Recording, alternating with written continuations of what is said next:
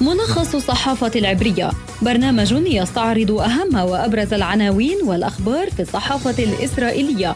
ملخص الصحافة العبرية، زبدة القيل والقال في صحافة إسرائيل.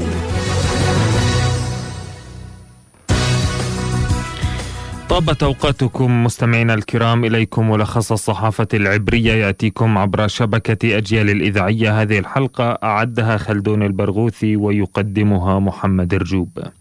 إليكم أبرز العناوين في وسائل الإعلام العبرية هذا الصباح. هآرتس تكتب: لبيد يقول إنه لن يملي أحد على إسرائيل تعليمات إطلاق النار في الضفة.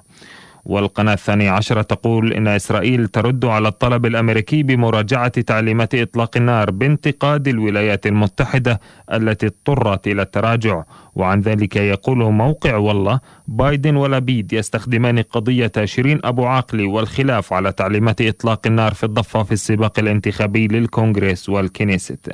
عن ذلك تكتب يدعوت أحرونوت: بعد الرسالة الصارمة من إسرائيل تقديرات أن الولايات المتحدة لن تضغط عليها لتغيير تعليمات إطلاق النار في الضفة.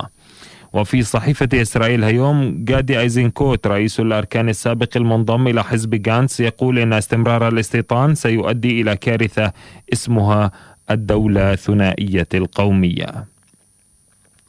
في معريف، عاملون سابقون في الليكود يقولون إنهم اشتروا منتجات لصالح نتنياهو ولكنه لم يدفع ثمنها.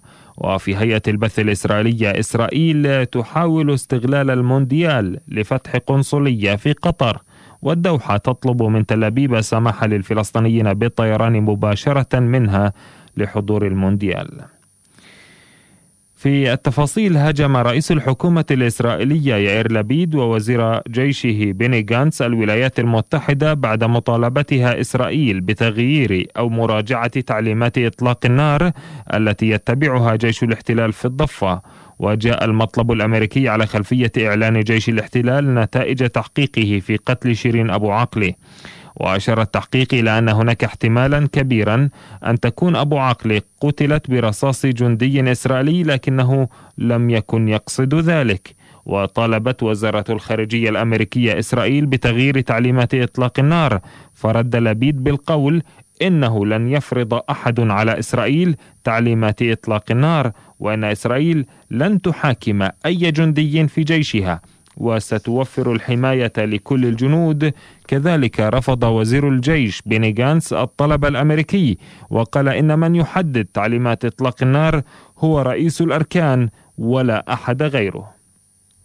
من ناحيته، أشار موقع والله العبري إلى أن الخلاف الإسرائيلي الأمريكي حول تعليمات إطلاق النار في الضفة ليس خلافا سياسيا، بل يأتي ضمن السباق الانتخابي في إسرائيل وفي الولايات المتحدة. ففي إسرائيل يتهم حزب الليكود بزعامة نتنياهو الحكومة الحالية بالانصياع للضغوط الأمريكية بشكل عام، خاصة في الملف النووي الإيراني. فقرر لبيد تصعيد خطابه ضد الطلب الأمريكي بشأن مراجعة إجراءات إطلاق النار لإظهار أنه يقول لا لواشنطن. وفي الولايات المتحدة، اضطر بايدن إلى توجيه هذا الطلب لتخفيف الضغوط التي يواجهها داخل الحزب الديمقراطي، خاصة من الجناح اليساري، مع اقتراب انتخابات التجديد النصفي في الكونغرس. ومن المقرر أن تخوض إسرائيل والولايات المتحدة انتخابات عامة بعد أقل من شهرين.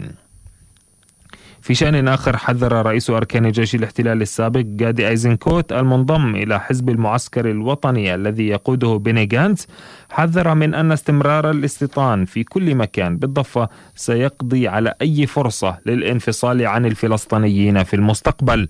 وقال أيزنكوت إن الاستيطان بشكله الحالي سيؤدي إلى كارثة اسمها الدولة ثنائية القومية. وجاءت أقواله في جلسة مغلقة تم تسريب تسجيل منها خلال حملته الانتخابية ضمن حزب المعسكر الوطني، وهو تحالف يجمع بيني غانتس وجدعون سعر وأيزنكوت. ويدعم سعر الحركة الاستيطانية بقوة ويرفض فكرة الانفصال وكذلك حل الدولتين.